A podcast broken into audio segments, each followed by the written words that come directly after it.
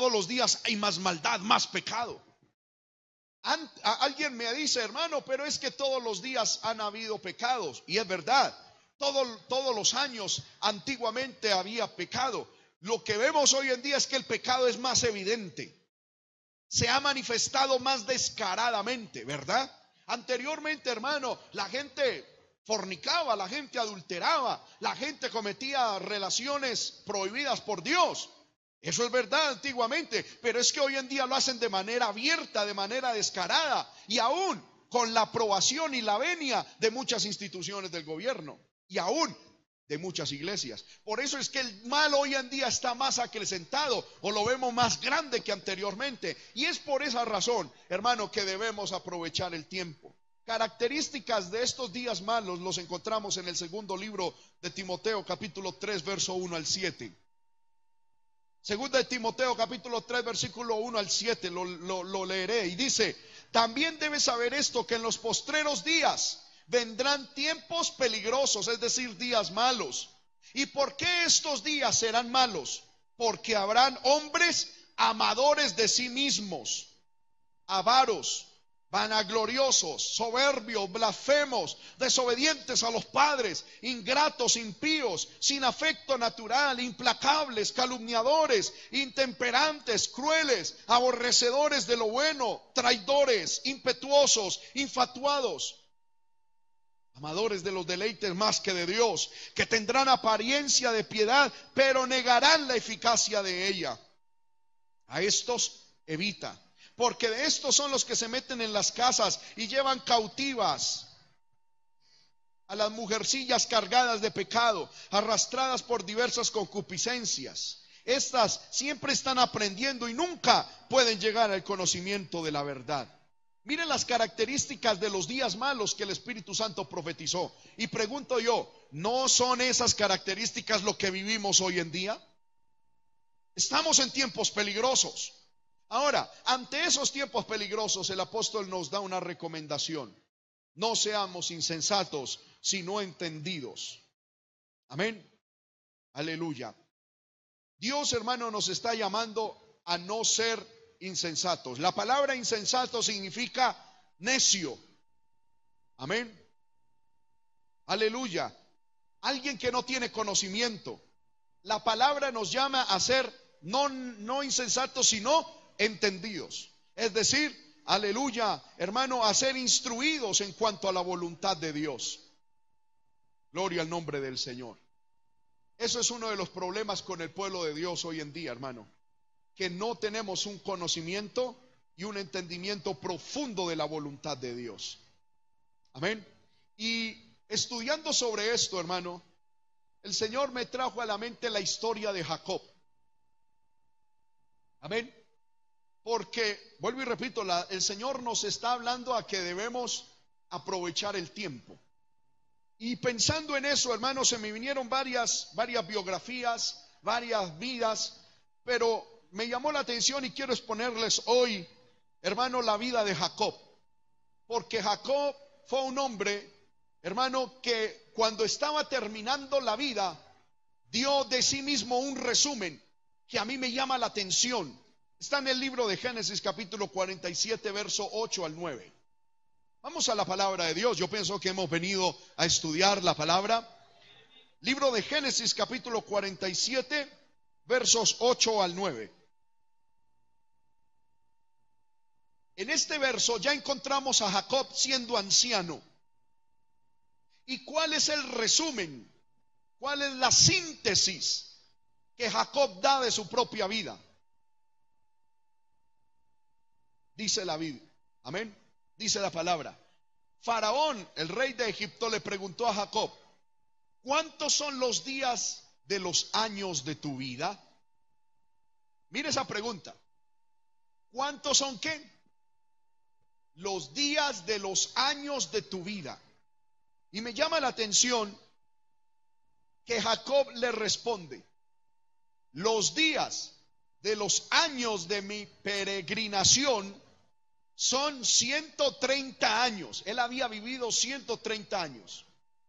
Según él, pocos y malos que han sido los días de los años de mi vida y no han llegado a los días de mis padres en los días de su peregrinación. Mire lo que dice. Él dijo, a él se le preguntó, ¿cuántos años tiene usted de vida?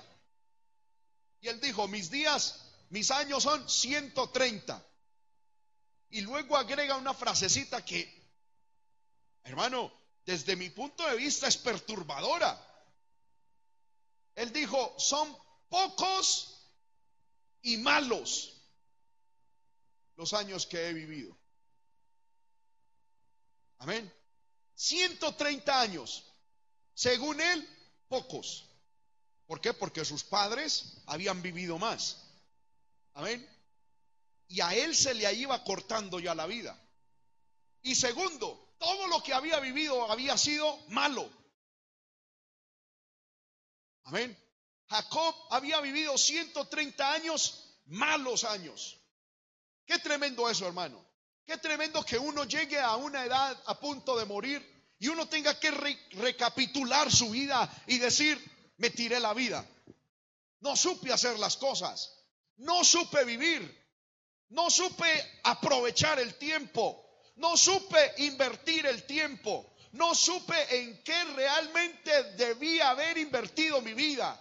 Y por eso es que hoy yo quiero con ustedes estudiar la biografía de Jacob para aprender qué fue lo que él hizo. Para que al final de sus días él tuviese que haber dicho, mi vida fue un desastre total. Y para que estudiando esto no lo hagamos nosotros. ¿Cuántos quieren aprender eso en la palabra del Señor? Vamos. ¿Quién es Jacob? Amén. La Biblia nos dice que Jacob es hijo de Isaac y de Rebeca. ¿Quién era Isaac? Isaac era el hijo de Abraham. ¿Quién es Abraham? Pues yo pienso que muchos sabemos, hermano, que Abraham fue un hombre de Dios. Amén. Un hombre que estaba casado con una mujer llamada Sara. Dice la Biblia que Sara era estéril. Y Abraham ya tenía aproximadamente 90 años cuando Dios se le apareció y le dijo, Abraham, te voy a dar un hijo. Y evidentemente, hermano, casi a los 99 años, de, casi a los 100 años de Abraham y a los 90 de Sara, y a pesar de su esterilidad, concibieron y tuvieron un hijo, a quien llamaron Isaac. Entonces, Isaac es el nombre del hijo de Abraham. Isaac se casó con una mujer llamada Rebeca. Llamada Rebeca. Es de este matrimonio de Isaac con Rebeca fue que nació Jacob. Gloria al nombre del Señor. ¿Cuántos alaban el nombre de Cristo? Ahora, por el hecho de Jacob ser nieto de Abraham, significa que era descendiente de Abraham. Él era, de una u otra manera, hermano, el portador de una promesa. Porque la Biblia dice que Dios le prometió a Abraham, esto es muy importante, hermano, en este estudio. Dios le prometió a Abraham que toda su descendencia iba a ser bendita. Es decir, que Dios iba a bendecir sus hijos, sus nietos y toda su descendencia. Por lo tanto, Jacob, como era descendiente directo de Abraham, era el portador de una promesa, de una bendición, de algo que Dios había dicho y que él iba a cumplir, porque todo lo que Dios promete, lo cumple. ¿Cuántos dicen amén? Aleluya. Ahora, la Biblia nos dice también de que Jacob era hermano gemelo de Esaú. ¿Cómo se llamaban los padres de Jacob? Isaac y Rebeca. La Biblia dice que Rebeca quedó embarazada de unos gemelos, de un par de gemelos.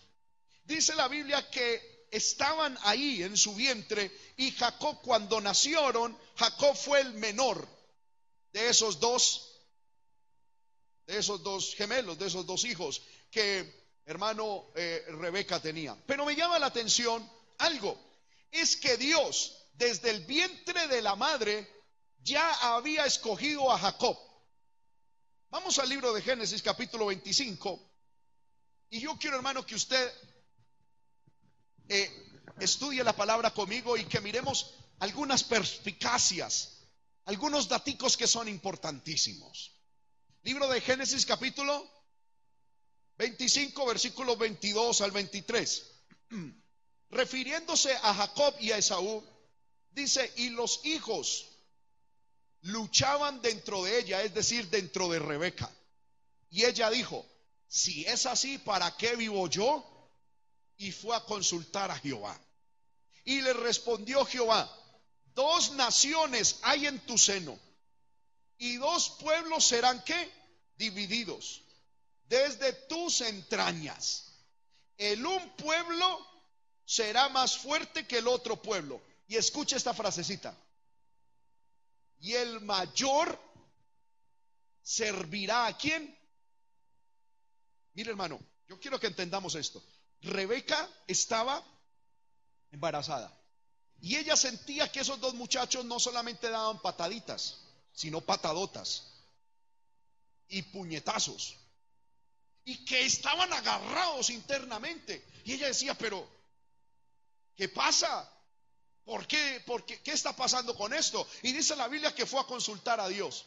Señor, ¿por qué siento que estos muchachos pelean entre ellos ahí en el vientre? Todavía no han nacido. Y entonces Dios le dijo, es así de sencillo. Es que dos naciones hay en tu vientre. Y seguramente ellos ya lo sabían. Amén. Y el Señor decía, y un pueblo servirá al otro pueblo. Y específicamente el mayor servirá al menor. Hermano, Dios lo había dicho. El mayor servirá al menor. Tenga esa frasecita ahí en la mente que ahorita la vamos a utilizar. Amén. Dios había escogido a Jacob, porque en el libro de Malaquías capítulo 1, versículo 1 al 3, amén, dice, profecía de la palabra de Jehová contra Israel por medio de Malaquías. Yo os he amado, dice Jehová, y dijiste, ¿en qué nos amaste? No era Esaú hermano de Jacob, dice Jehová, y amé a Jacob, y a Esaú aborrecí, y convertí sus montes en desolación y abandoné su heredad para los chacales del desierto. Mire que dice la Biblia, que Dios amó a Jacob y desechó a Esaú. Amén. Gloria al nombre del Señor. Y en el libro de Romanos capítulo 9, versículo 10 en adelante, no lo vamos a leer, también apoya eso, que Dios había escogido a Jacob desde el vientre de la madre. Y dice la Biblia que ellos nacieron. Amén. Y había una lucha entre ellos al nacer también. Y dice la Biblia que Esaú, cuando iban a nacer, sacó un pie. Amén. Estaban a punto de nacer. Y como estaban ahí en esa lucha interna para ver como cuál nacía primero, dice la Biblia que Esaú sacó un piecito. Y entonces le pusieron un cordón para decir, este fue el primero. Y lo sacaron. Y luego sacó, sacaron al segundo, es decir, a Jacob. Es decir, que Jacob fue el menor de los dos. ¿Sí me hago entender? El primero, ¿quién fue? Esaú. Y el segundo fue Jacob. Muy bien. Ahora, parece que Jacob no entendió eso. ¿Por qué, hermano? ¿Por qué lo digo? Parece que Jacob no había entendido que Dios lo había escogido a él. Que él, era, que él era portador de las promesas de Abraham, su padre, o su abuelo. Y que Dios había dicho que el menor iba a ser el mayor, o que iba a ser el amo sobre el mayor, que el mayor iba a servir al menor. Mire hermano, si Dios a usted le dice que, por ejemplo, su hermano mayor le va a servir al menor y usted es el menor, ¿qué significa eso? Que usted tiene la bendición. Si usted, si usted solamente tiene dos hermanos, por favor entiéndame esto.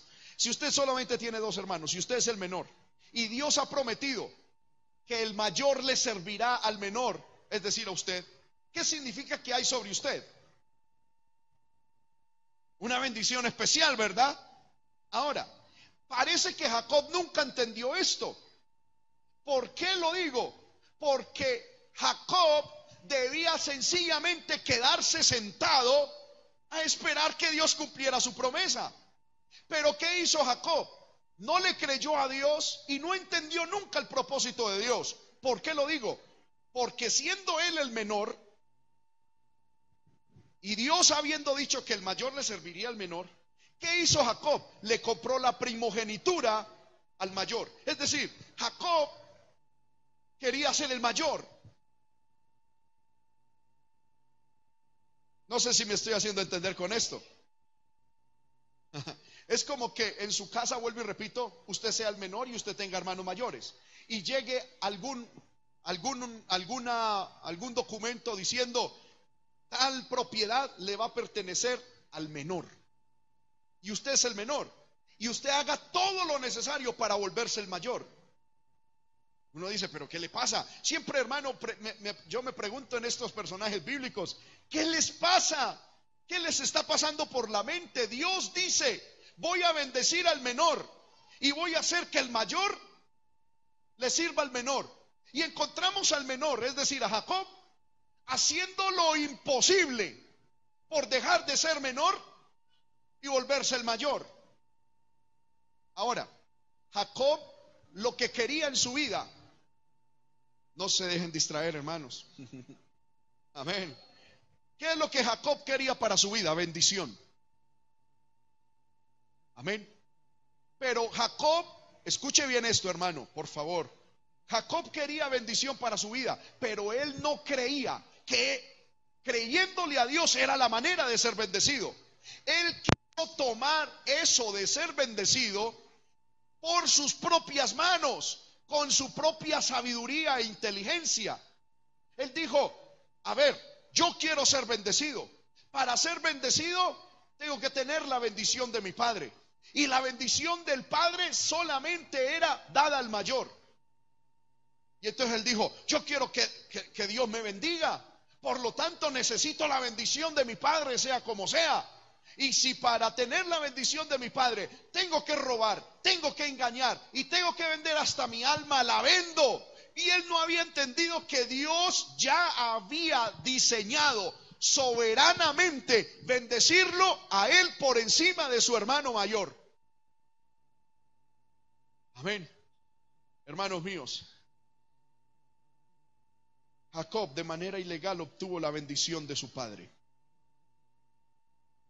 Y eso es lo que pasa hoy en día con el pueblo de Dios. Amén.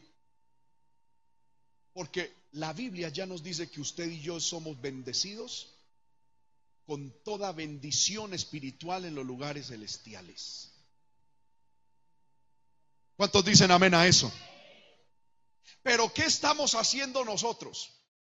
igual que Jacob, siendo nosotros herederos de la promesa de Dios. Habiéndosenos dicho que en Dios y en Cristo hemos de ser bendecidos, esto de la bendición, hermano, la hemos tomado nosotros en nuestras propias manos.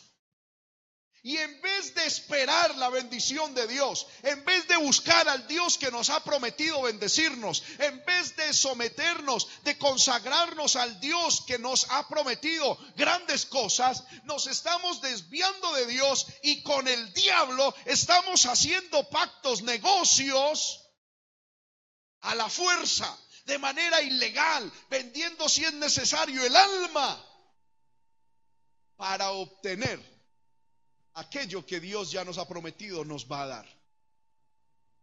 La Biblia dice, Mateo capítulo 6, versículo 33. Mateo 6, 33. Buscad primeramente el reino de Dios y su justicia. ¿Y qué? Y todas las cosas os serán añadidas. Mire el orden. Dios dijo, búsquenme primero a mí y si ustedes me buscan a mí de todo su corazón, yo les voy a añadir el resto. Pero nosotros estamos haciendo como Jacob, al revés. Buscando primeramente la añadidura. La bendición material. Y si nos queda tiempo, buscamos al Dios que nos puede dar la añadidura. Jacob, Dios le había dicho, Jacob, yo escogí al menor y voy a hacer que el mayor le sirva al menor. En usted están las bendiciones de su padre y de su abuelo Abraham. Usted tiene, pero eh, eh, Jacob no entendió.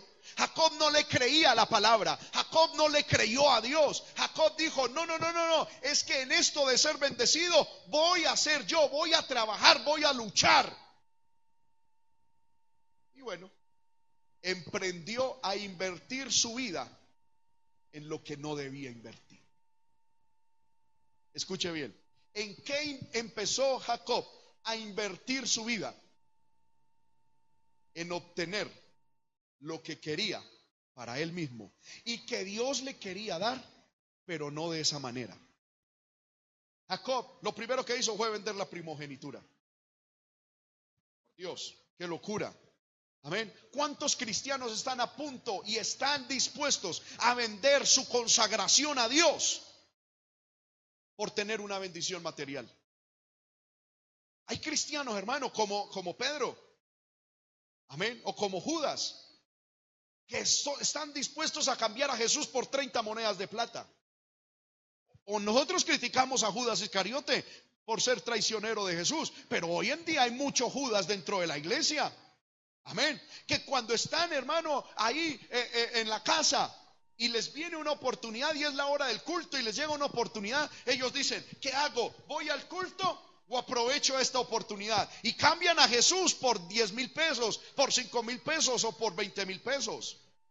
Cambian el venir a buscar a Dios, cambian su primogenitura.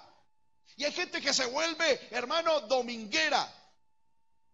Ahora, yo digo, si usted vive lejos, amén, si usted tiene que cumplir un horario en una empresa, es diferente. Y eso que aquí hay hermanos que tienen que cumplir horarios y que estudian y alabo a Dios por ellos, hermano, y pido a Dios que les bendiga. Muchas veces salen, el culto comienza a las seis y media y salen a las siete y se vienen y están en el culto, así sea un momentico, porque dicen, hay que buscar a Dios, hay que honrar a Dios. ¿Cuántos alaban el nombre del Señor? Aleluya. Amén. Hoy yo lo siento como callados, hermano. Amén. Eh, ¿Estoy predicando muy fuerte? No, estamos bien, es la palabra de Dios, ¿sí o no? Qué bonito es cuando uno ve, hermano, y yo alabo a Dios por eso. Muchachos jóvenes que salen de sus colegios y salen justo a la hora del culto o después del culto. Y, aquí llegan con uniforme, con maleta y con todo. Uno dice, esta gente quiere buscar a Dios. Hermanos que salen de su trabajo sucios como sea y vienen a buscar a Dios. Dicen, hermano, así sean los últimos 40 minutos, la última media hora. Alguna bendición Dios me traerá, alguna bendición Dios tendrá para mí. Uno dice, esta gente quiere buscar a Dios. Pero gente que tiene sus propios negocios. Ellos mismos son sus propios jefes. Es más, algunos Dios les da hasta el privilegio de ni trabajar. Porque tienen una pensión, porque viven de un arriendo, porque, bueno, amén, no tienen que trabajar tan fuerte como otras personas. Y uno los ve, y es que domingueros son cristianos como Jacob, que están cambiando la bendición, su primogenitura, hermano, por un, aleluya, por una bendición ahí momentánea. Hace algunos años, hermano, yo estuve en un municipio de Santander llamado Galán. Eh, este municipio es pequeño, no sé si alguien aquí conoce Galán, Santander. Nadie. Bueno, es un municipio pequeño. Eh, en la plaza, pues todos sabemos, hermano, en nuestros pueblos colombianos, amén, en la plaza principal, en el parque principal, ¿qué es lo primero que uno ve en todo parque? Pues la catedral, amén. Y bueno, había eh, eh, la alcaldía y toda esta cuestión y, todas esas oficinas casi que rodeaban el pequeño parque que, que estaba en Galán. Y en una esquina había una tienda. Amén. Y a mí me llamó la atención porque era una casa bonita, o sea, bien, bien elegante. Y entonces cuando terminamos un culto, el pastor me llevó allá a esa, a esa tienda, a esa cafetería, a tomarnos algo y nos dimos cuenta, o me di cuenta de que esa tienda era de un hermano del movimiento misionero mundial de nuestra misión. Y, se veía próspero aquello, bonito. Y entonces estábamos ahí hablando, compartiendo, cuando el hermano me, me compartió el testimonio y me dijo, hermano, mire, todos los domingos yo trabajaba y decía, pero es que este es el día de mercado aquí en Galán.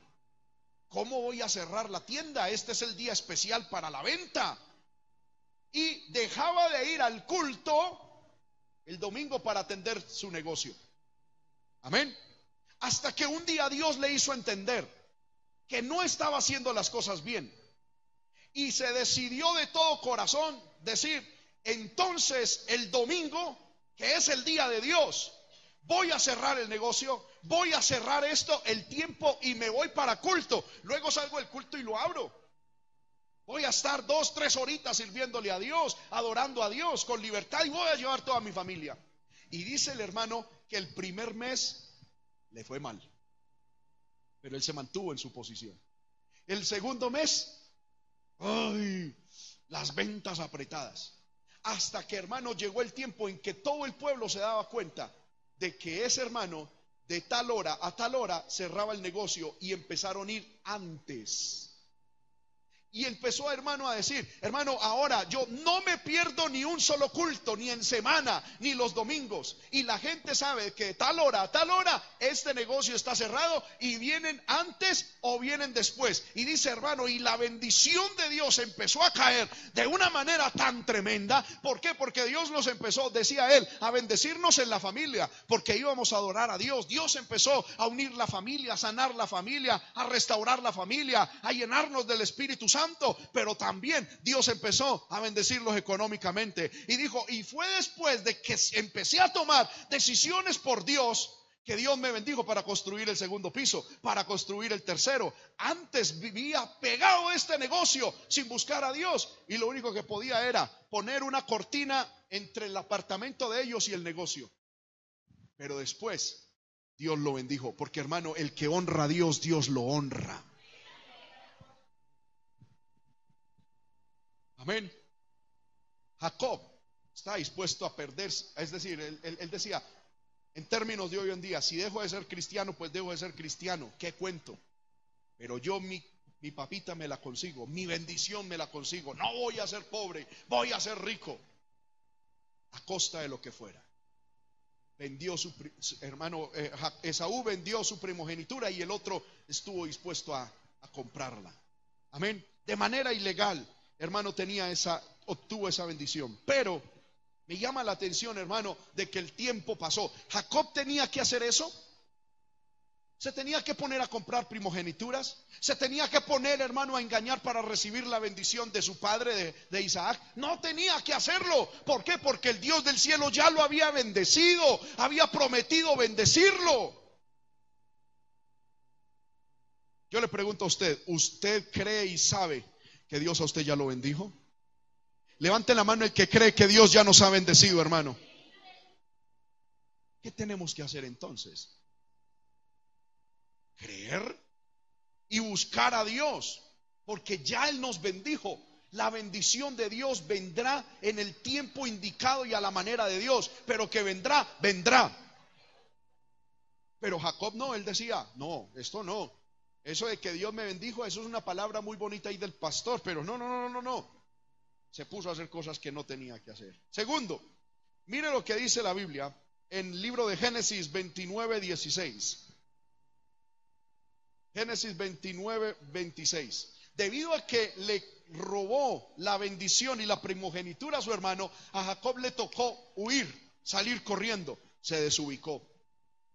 ¿Cuánto cristiano, hermano, se está desubicando espiritualmente por eso? Por buscar lo que no se le ha perdido y lo que Dios de manera soberana le quiere entregar. Jacob huyó y se fue a un lugar lejos de su casa a un hombre llamado Labán.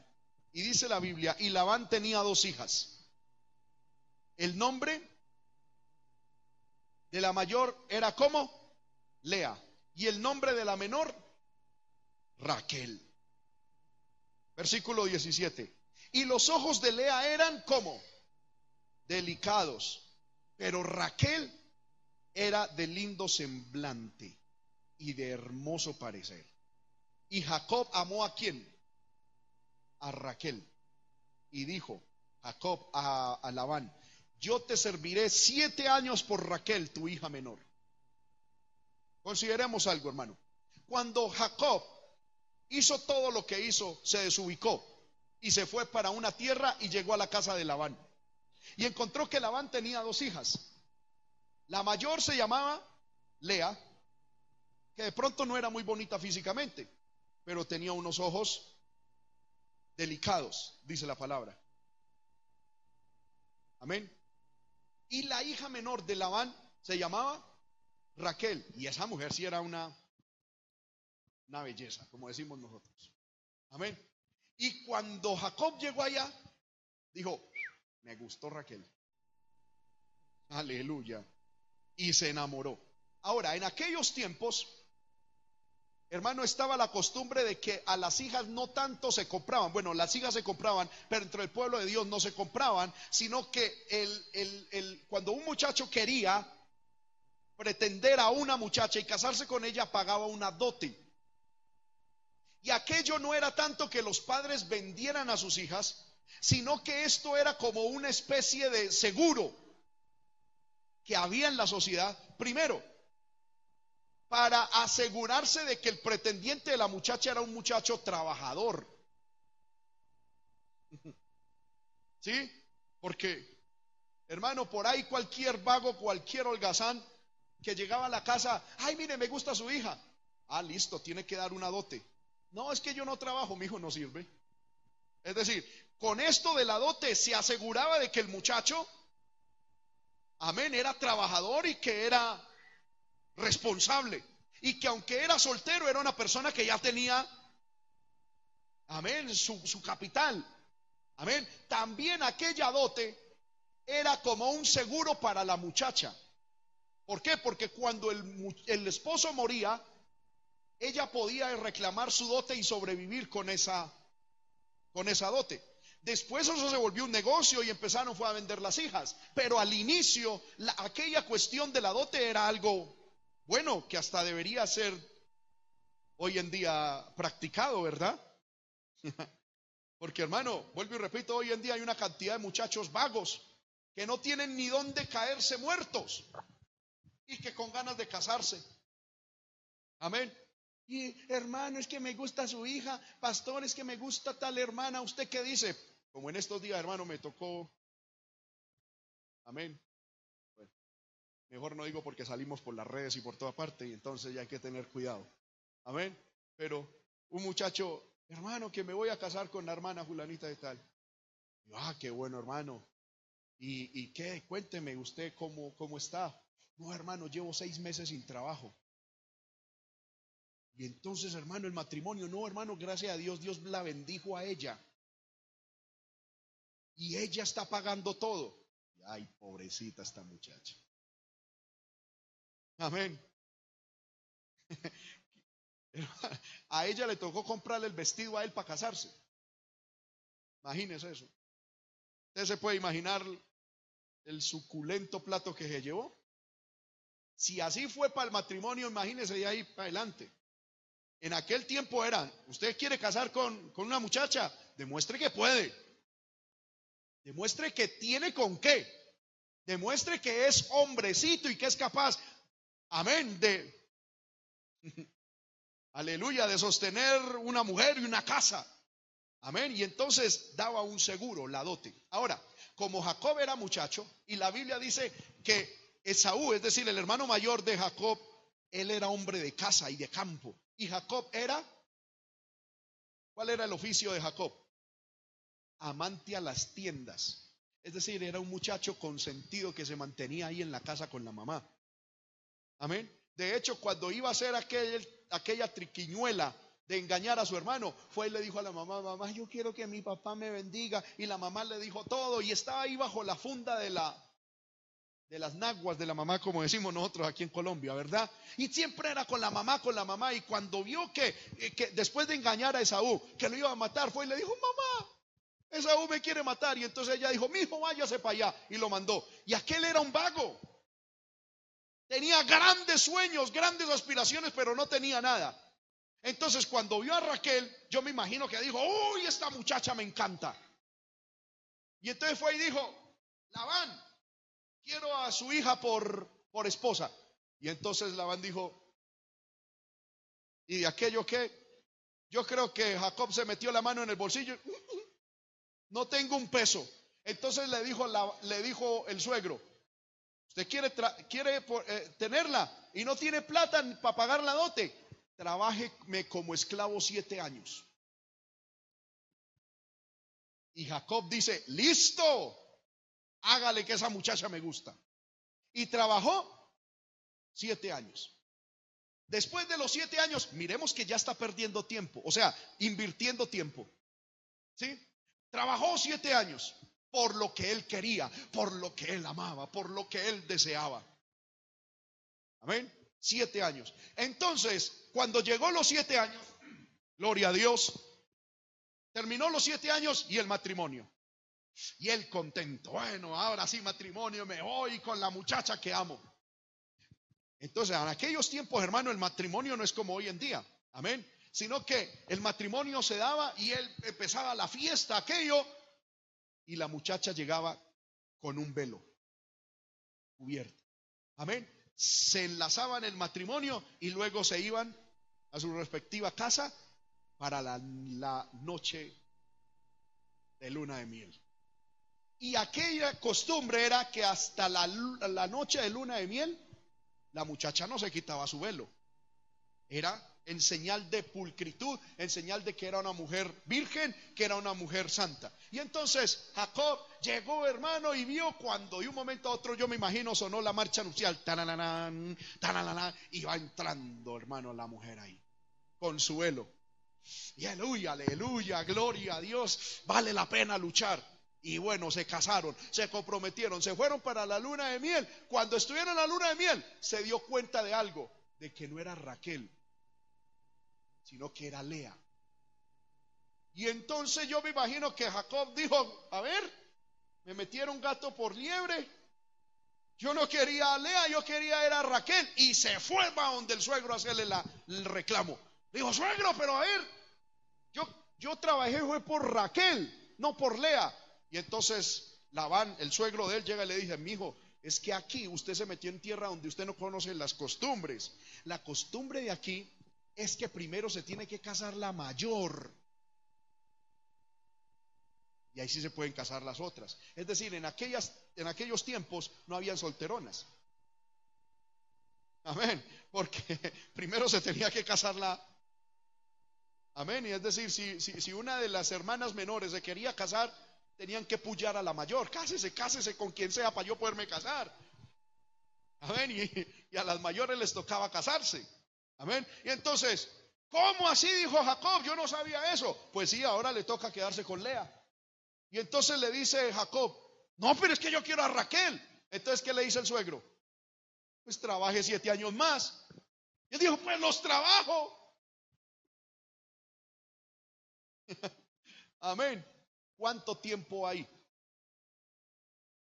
14 años.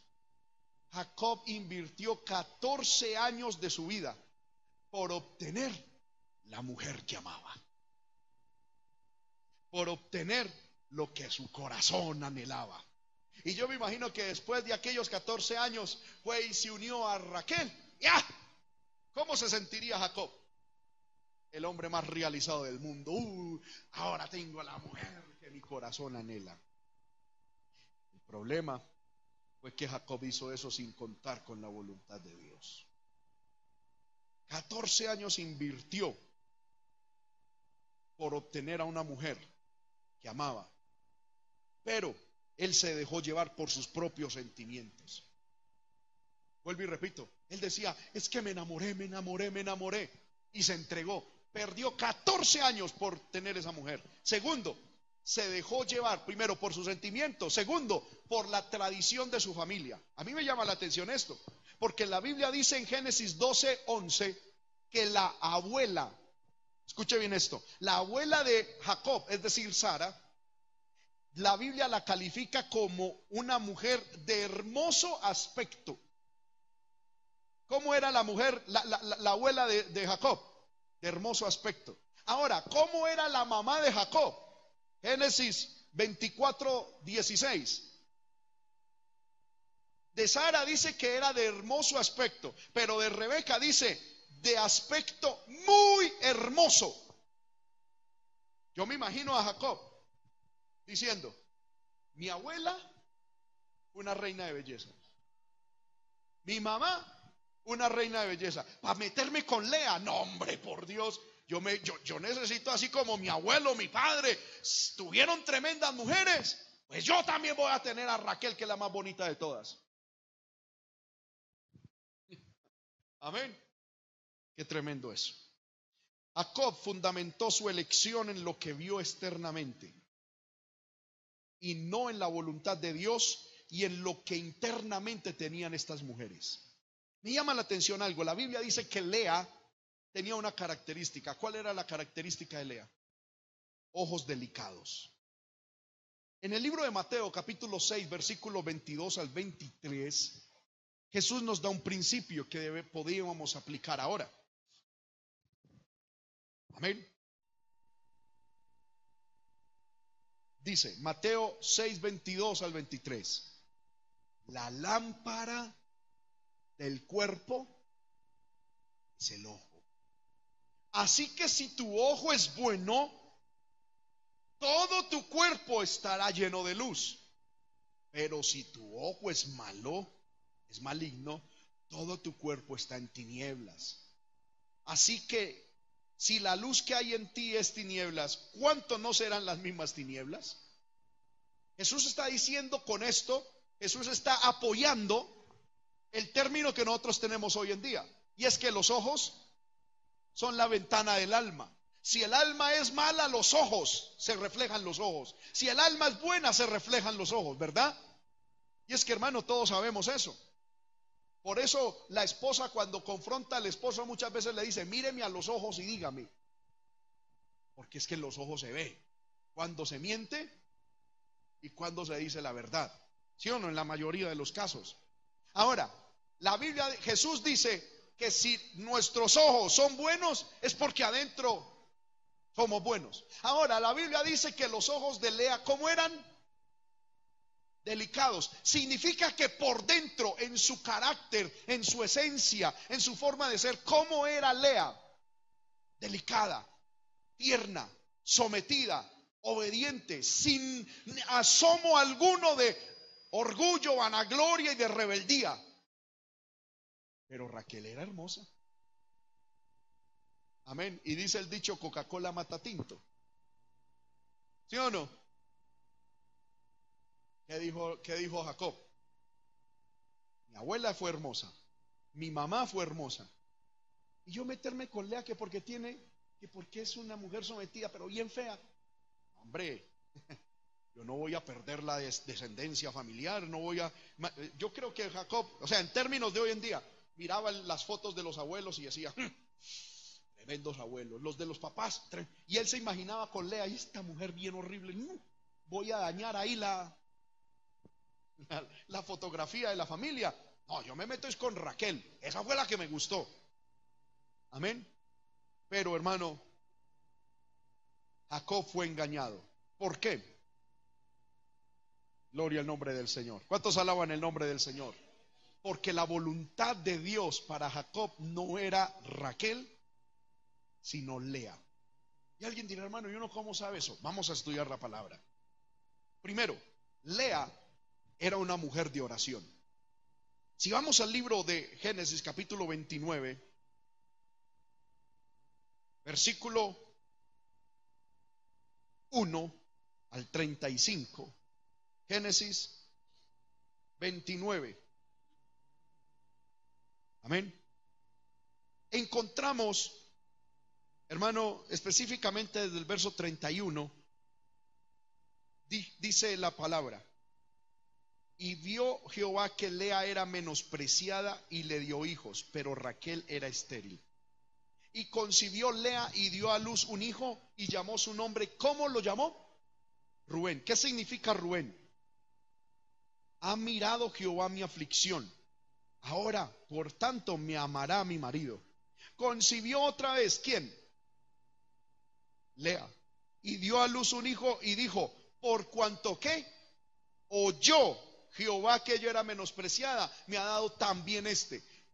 Los dos hijos, los dos primeros hijos de Lea, ¿cómo los adquirió Lea? En oración, diciendo, Señor, mi marido no me ama. Señor, parece que mi esposo Jacob no me ama.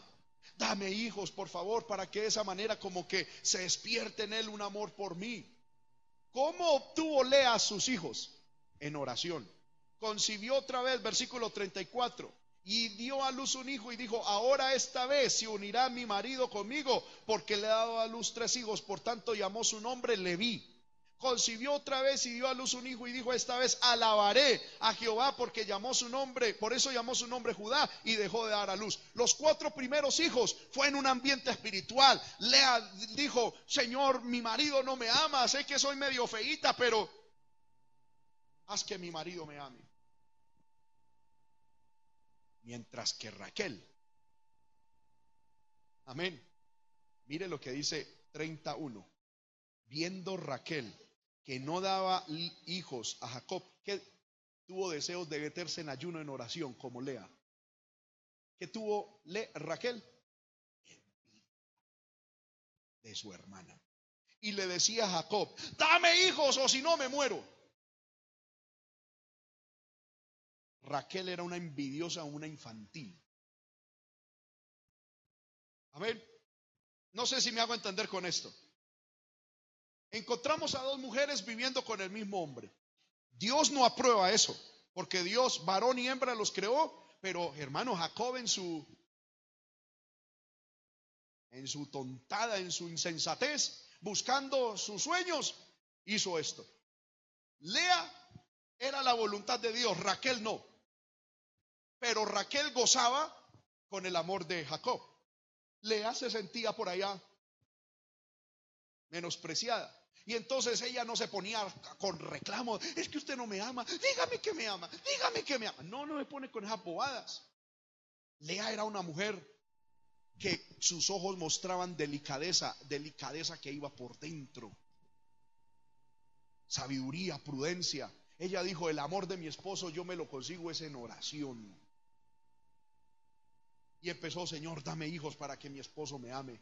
Y Dios la oía y le daba hijos y le daba hijos. Y la otra gozaba del amor del esposo, pero no tenía hijos. ¿Y qué manifestó? Envidia e inmadurez.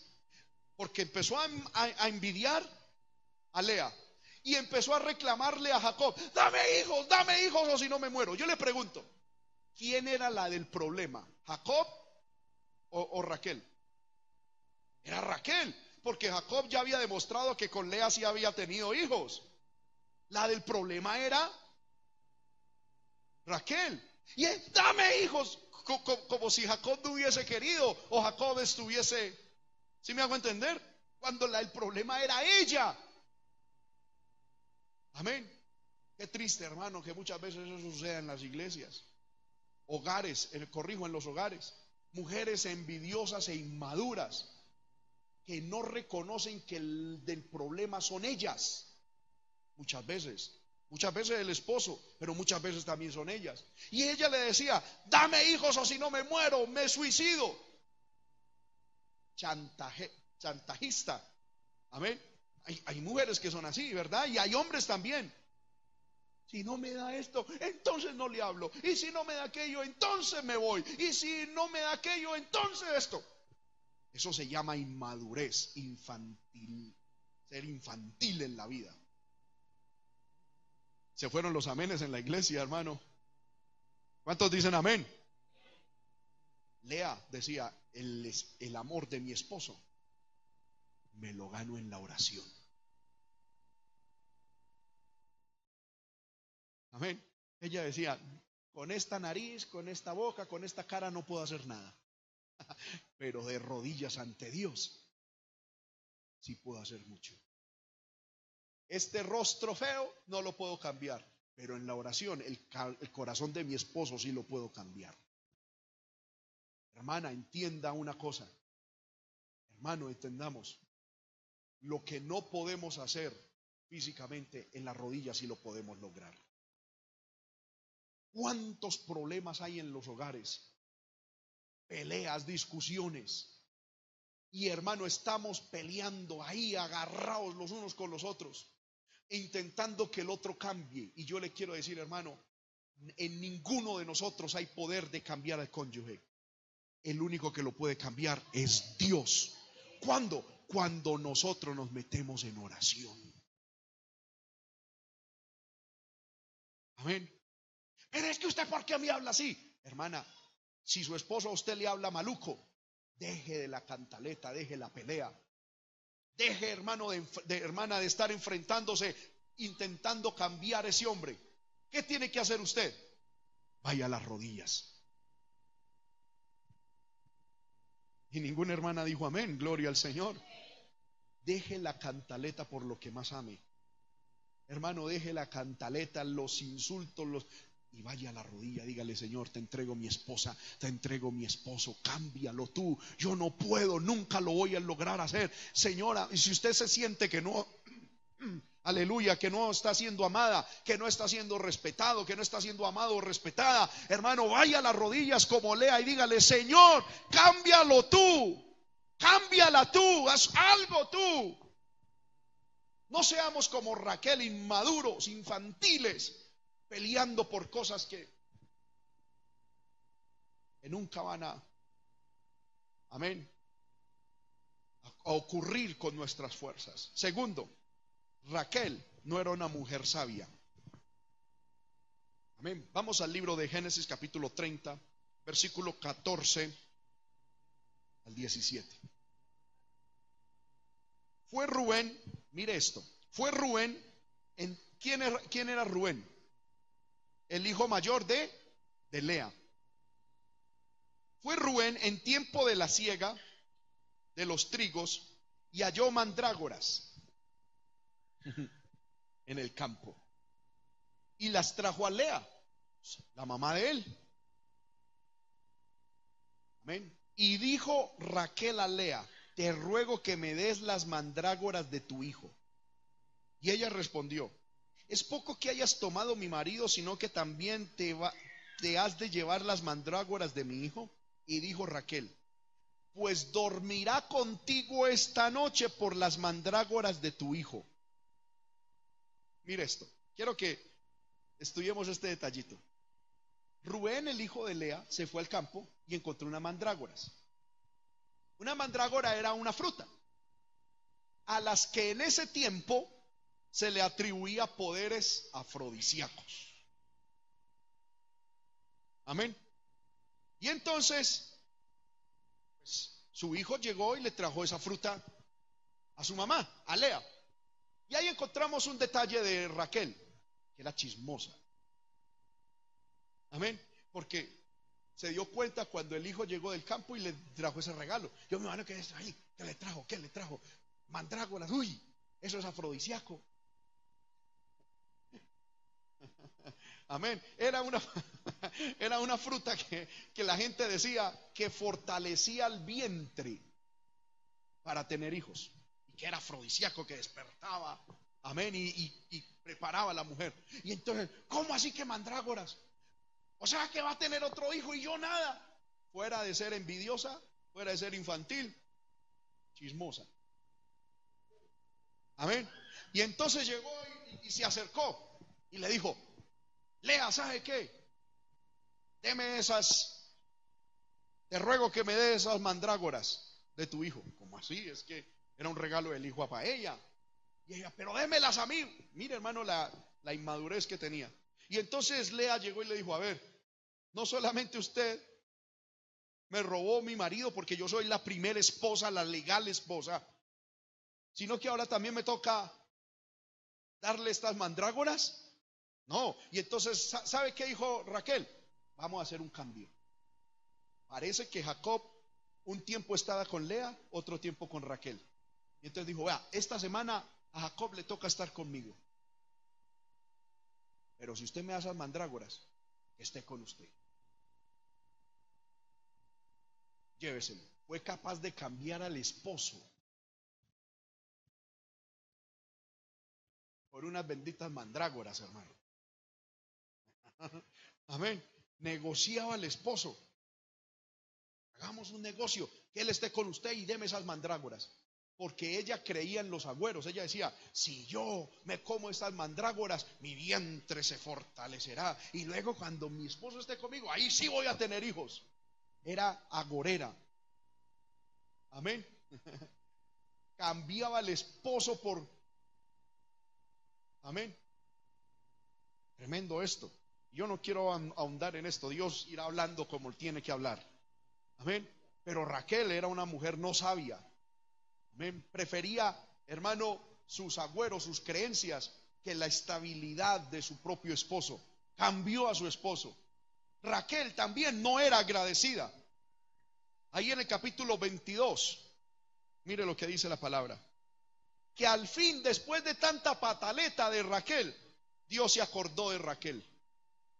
Y la oyó Dios y le concedió hijos. Al último como que aprendió a orar. Y oró y Dios la oyó y le dio hijos. Concibió pues a luz un hijo y dijo, Dios ha quitado mi afrenta. Amén. Me, me llama la atención que dice, y llamó su nombre José. ¿Y qué quiere decir José? Ahí mismo dice, versículo 24. Añádame Jehová otro hijo. Mira esto, hermano. Lo digo por nosotros, que Dios pues nos permitió después de un tiempo difícil, después de tres embarazos perdidos, tener el hijo. Cuando nosotros recibimos al bebé por primera vez, hermano, yo le daba gracias a Dios, para mí era lo más hermoso. Amén. Y gracias Señor por este bebé, yo no pensaba en otro. Yo estaba agradecido por el que Dios nos dio. Esta mujer, después de tanta lucha, tuvo su hijo.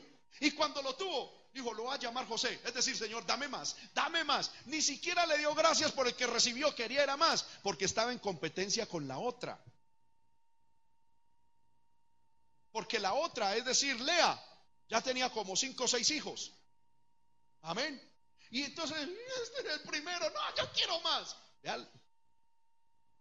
Imagínese la joyita por la que Jacob invirtió 14 años. Amén. No le dio gracias a Dios, sino que lo... Usted recuerda cuando, Le, cuando Lea tuvo sus hijos, el primero, que significaba eh, eh, Rubén, significaba Jehová ha mirado mi aflicción, el otro, lo he pedido a Dios, Dios me respondió, como nombres que significaban gratitud. Pero el primero que tuvo Lea es dame más, dame más. Amén. Terrible. Raquel, fuera de ser Recordemos hasta ahora que, hemos visto de Raquel. No era una mujer de oración. Amén. Era envidiosa e inmadura. Amén. Chismosa. No sabia. Agorero. Amén. Que él no tenía principios, cambiaba al esposo por lo que fuera. Amén. No era agradecida. Y a eso le tenemos que sumar que era ladrona. Vamos al libro de Génesis 31. 31, 19. Dice, pero Labán, es decir, el papá de Raquel, había ido a trasquilar sus ovejas. ¿Y qué le hizo Raquel? Hurtó los ídolos de su padre. Aquellos ídolos eran pequeñas estatuas, muchas veces de oro o de plata, o de materiales preciosos. Y aquella mujer, hermano, cuando vio que el papá se descuidó por allá para trasquilar las ovejas, ella dijo, este es el papayazo que yo quería. Fue y se le robó aquellas cosas valiosas para su padre. Y fuera de ser ladrona, porque todo ladrón es mentiroso, también era mentirosa y manipuladora. Vamos al versículo 34, porque Labán empezó a buscar dónde están mis, mis terafines, eh, eh, eh, los ídolos. Y empezó a buscar y hasta que llegó al versículo 34, donde Raquel. Y tomó Raquel los ídolos y los puso en una albarda de un camello. y se sentó sobre ellos. Y buscó Labán en toda la tienda y no los halló. Y ella dijo a su padre, no se enoje mi señor, porque no me puedo levantar delante de ti, pues estoy con la costumbre de las mujeres. Y él buscó, pero no halló los ídolos. Ladrona, mentirosa y manipuladora. Llegó, cogió los ídolos, hermano, luego cogió una silla de camello, amén, los metió debajo, puso la silla de camello encima, puso trapos y se sentó ahí. Ay, como, un, como, una flor, como una florecita en un florero ahí, delicada. Y el papá llegó, estoy buscando los ídolos, ¿dónde estarán? Y ella sabiendo que los tenía ahí debajo. Y ella sentada. A ver, levántese que lo voy a buscar. Papá, estoy enfermita.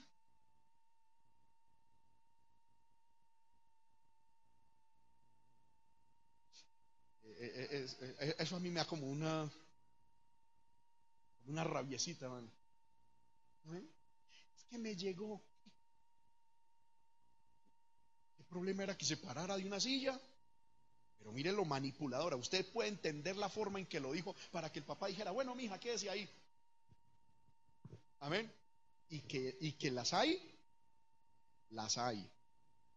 Y no quiero decir lo que dice el hermano Humberto. Y no es tan lejos, dice. Amén. Que manipulan. A todas es una manipulación. Bueno, amén. Que Dios siga hablando. Amén. Esta mujer, hermano, mire la joyita por la que Jacob luchó 14 años. Luego dice la Biblia que después de tanto problema, Raquel murió. Vamos al libro de Génesis capítulo 35. Génesis 35, el versículo 16. Después partieron de Betel y había aún como media legua de tierra para llegar a Efrata, cuando dio a luz Raquel y hubo trabajo en su parto. Y aconteció como había trabajo en su parto, que le dio, le dijo la partera, no temas que también tendrás este hijo, era el segundo. Aconteció que al salírsele el alma, pues murió, llamó su nombre Benoni, mas su padre lo llamó Benjamín. A mí me llama la atención esto. Mire, cómo lo, ya Jacob era viejo y ya había vivido mucho. Esta mujer seguía siendo inmadura, infantil. Cuando tuvo ese hijo, ¿cómo le puso ella al niño? ¿Qué significa Benoni? Dice, hijo de mi tristeza. Amén. Ay, es que estaba deprimida. en vez de darle gracias a Dios por tener otro hijo. Ay, a toda hora con su sentimentalismo, con su tontada a flor de piel. Y Jacob, cuando vio aquello, Amén. Dijo, no, no, no, no, no, no. Él ya había sido, ya era anciano, ya sabía vivir, ya había entendido muchas cosas. Dijo, no le vamos a poner de eso, le vamos a poner Benjamín, que significa hijo de la mano derecha, es decir, este muchacho va a ser mi mano derecha. Amén. Y murió. Así murió Raquel. ¿Y fue sepultada en dónde? En el camino. Es decir, murió ahí y en el camino la enterraron. Qué tremendo eso. La enterraron en el camino. Aleluya. Y fue sepultada en el camino de Frata, al cual es Belén, y le levantó Jacob un pilar. Bueno, pero la, la sepultó ahí. Luego Lea, amén, murió. Me llama la atención que el entierro de Lea fue diferente. Vamos al libro de Génesis, capítulo 49.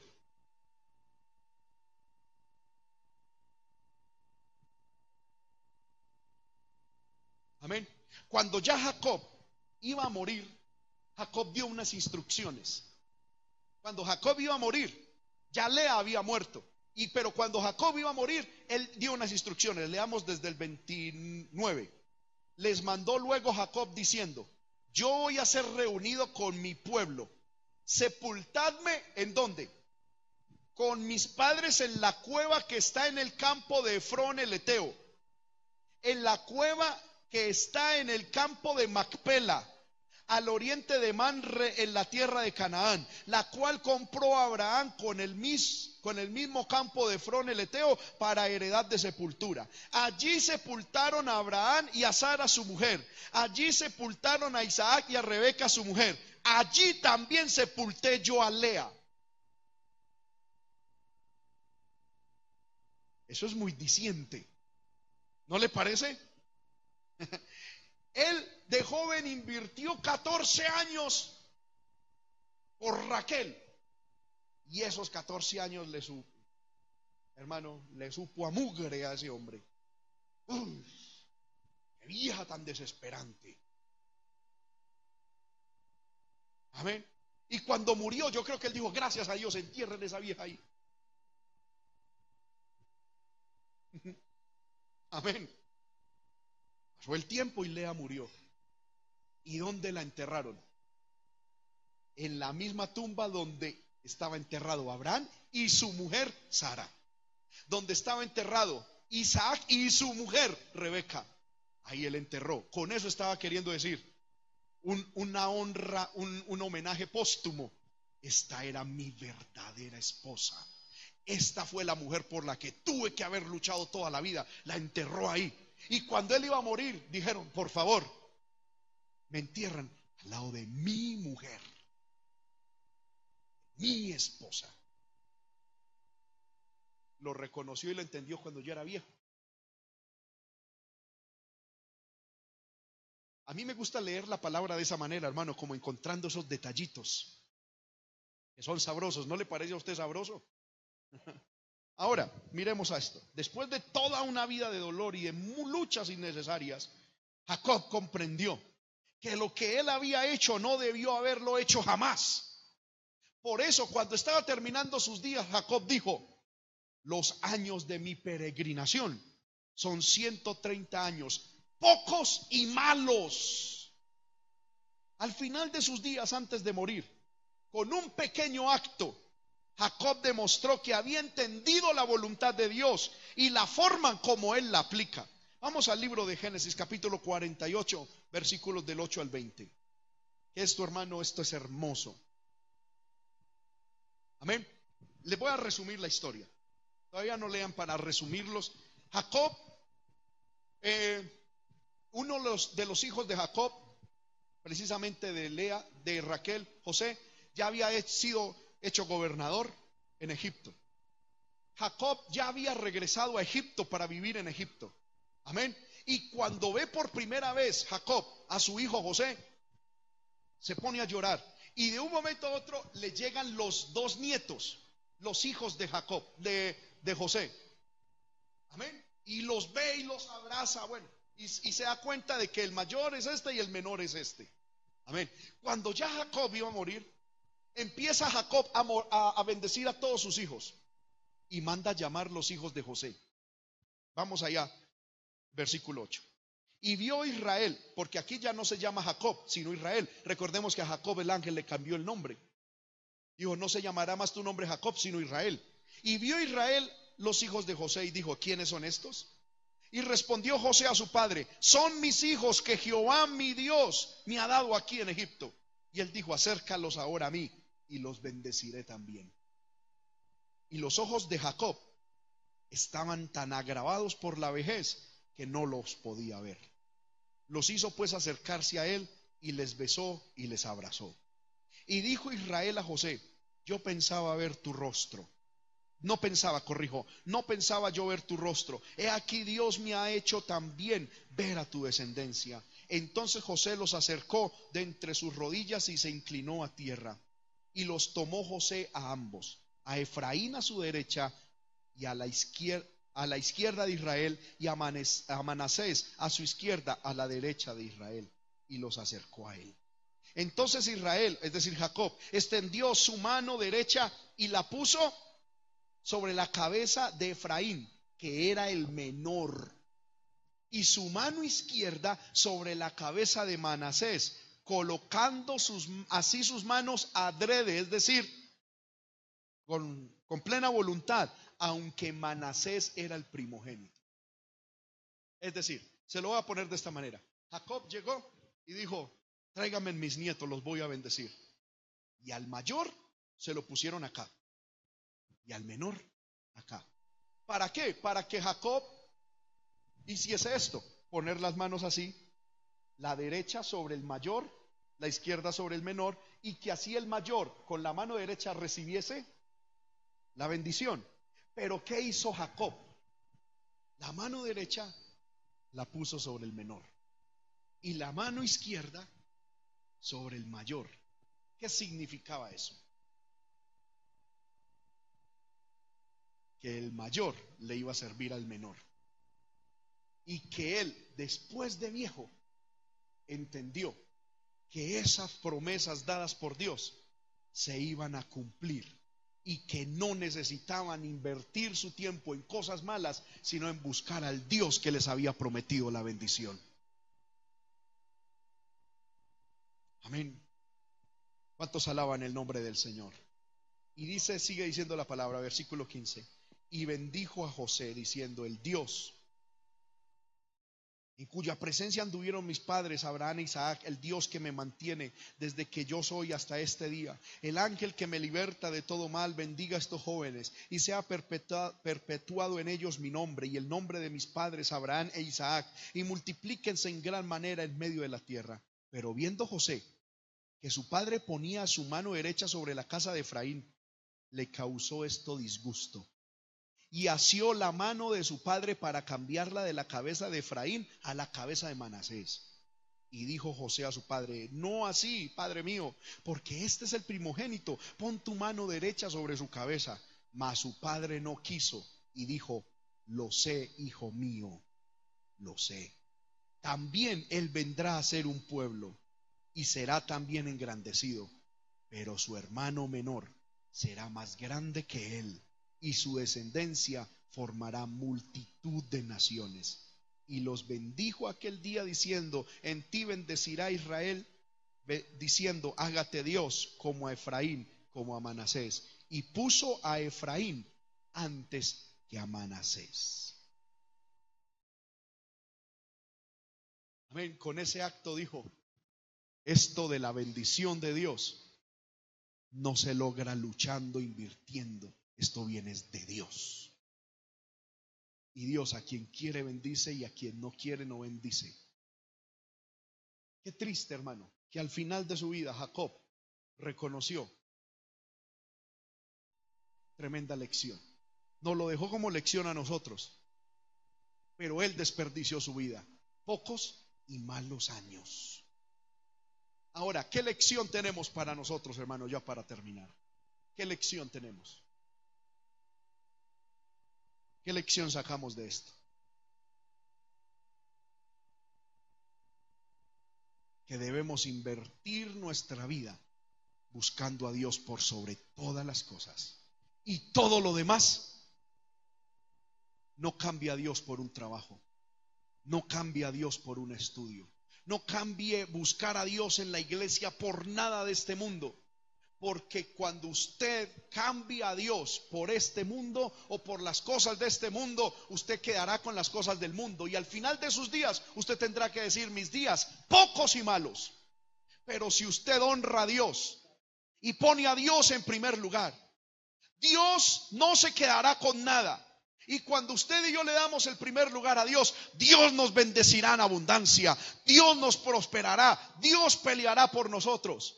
Y al final de nuestros días vamos a decir lo opuesto a Jacob. Buenos y muchos días vivimos.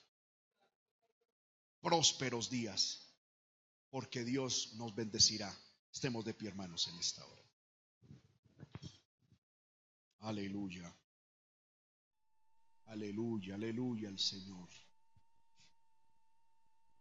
Aleluya al Señor. Oh, gloria a Dios. Yo no sé, hermano, a cuántos Dios les ha hablado a través de la palabra. De pronto una enseñanza sencilla, pero hermanos, sabemos que es la palabra de Dios. Y no quisiera irme, hermano, de este lugar sin antes abrir la oportunidad por si alguien desea venir al altar a orar, a decirle al Señor que nos ayude. Que no queremos llegar al final de nuestros días como Jacob diciendo, Señor, me equivoqué. No se sienta mal, hermano, en venir al altar si el Señor a usted le ha hablado. Aleluya. Todos, hermano, estamos y venimos a la iglesia para aprender de la palabra. Y qué bueno es después de que Dios nos haya enseñado venir al altar y decirle, Señor, gracias por haberme hablado. Gracias por haberme instruido. Gracias, Señor amado, por alertarme a tiempo. Señor amado, yo no voy a ser como Jacob.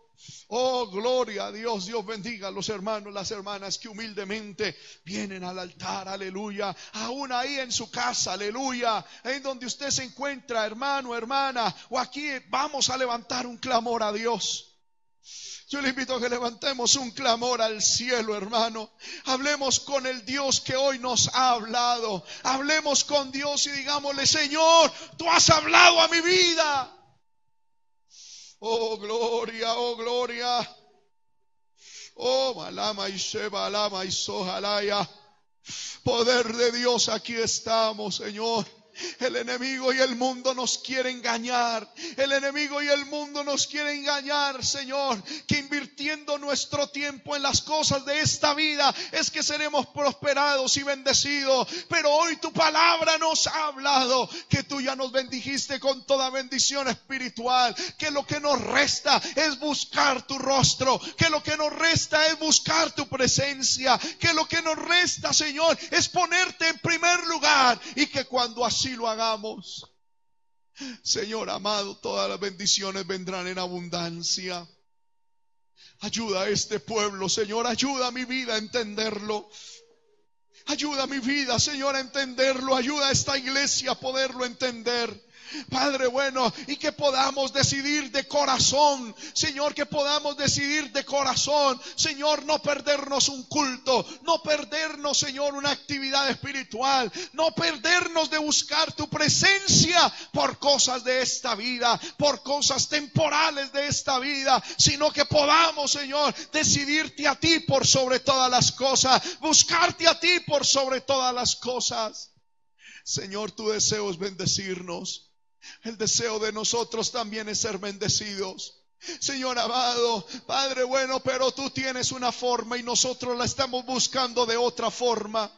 Señor amado, hoy yo renuncio, Señor, a la bendición, Señor, que yo quiero y que tú me quieres dar. Señor, Padre, renuncio a buscarla de la manera como yo quiero hacerlo. Hoy me someto a tu voluntad y quiero, Señor, aplicar en mi vida tu manera. Quiero aplicar en mi corazón tu manera. Quiero que me bendigas con tu bendición, Señor, pero también a tu estilo, a tu manera.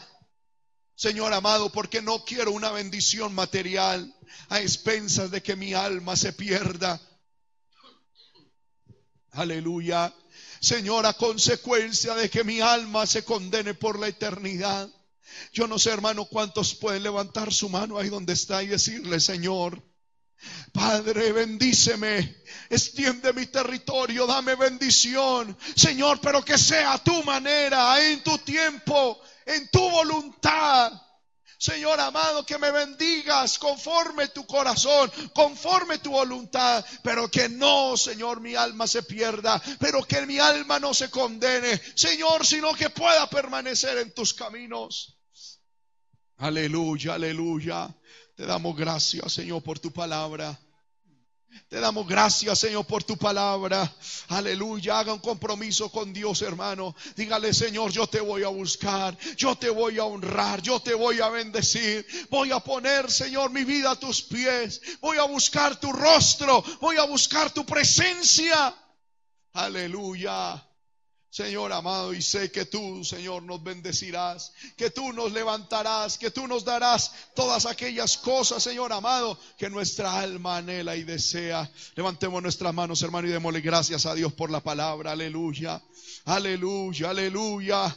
Aleluya al Señor, aleluya al Señor. Gracias por tu palabra, Dios. Gracias por tu palabra. Gracias por esta enseñanza en la cual nos has hecho entender tu propósito, tu voluntad. start Gracias, mi Dios, en el nombre poderoso de Jesús de Nazaret. Aprovechamos, Señor, este tiempo para orar por los amigos, las amigas que nos ven a través de estos sistemas de comunicación, para que seas bendiciéndoles, Señor amado, para que seas prosperándoles, Padre, para que la salvación llegue a estos hogares. Yo invito, hermano, que vamos a orar por las personas que ven estos videos, esta transmisión. Levante su mano, levante su voz y vamos a orar para que la palabra llegue a sus vidas Señor amado, entre los, Señor televidentes, habrán personas, Señor, que no te conocen. Habrán personas descarriadas. Atráelos a ti, Señor. Atráelos a ti. Señor, oramos para que las cadenas del diablo sean rotas. Para que las cadenas de Satanás sean rotas en el nombre poderoso de Jesús de Nazaret. Rompemos toda brujería. Rompemos toda hechicería. Se rompe toda obra del diablo y de las tinieblas. Y declaramos, Señor amado, las personas, los corazones libres, libres para adorar, libres para bendecir, Señor amado. Padre, quizá dentro de muchos de estos televidentes hay personas que anhelan buscarte. Mueve sus corazones. Dale la libertad que puedan venir a tu casa, Señor.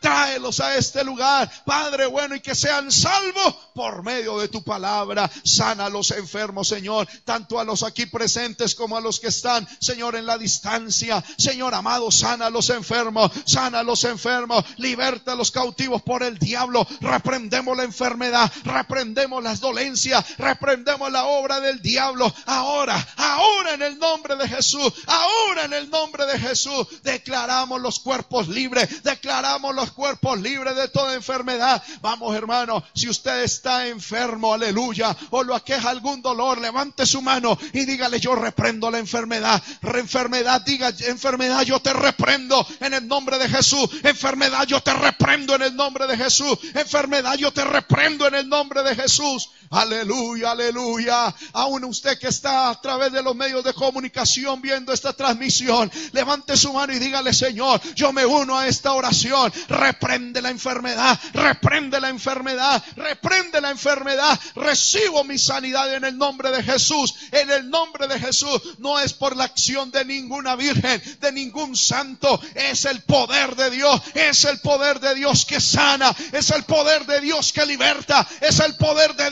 Que levanta. Aleluya. Damos gracias a Dios. Dele gracias, hermano, hermana. Dele gracias. Aleluya. Dígale gracias, Señor, por la sanidad. Gracias, Señor, por la sanidad. Gracias, Señor, por la sanidad de mi cuerpo, de mi vida. En el nombre de Jesús. Te damos gracias, Señor. Amén y amén. Démosle un aplauso al Señor, hermano. Aleluya. Fuerte el aplauso para Dios. Aleluya. Y de esta manera nos despedimos de la transmisión. Dios les bendiga a todos los amigos que nos ven a través del canal de televisión. Aleluya, les invitamos a que sigan en sintonía de nosotros. Alabemos a Dios porque Dios es bueno y para siempre es su misericordia. A su nombre, a su nombre. Gloria a Dios, aleluya. Damos gloria al Señor, hermano. Sigamos orando, hermano, por estos medios de comunicación. Que Dios lo siga bendiciendo de manera especial. Amén. Vamos ahora para salir de este lugar, más la presencia del Señor. Recordando, hermano, hermano.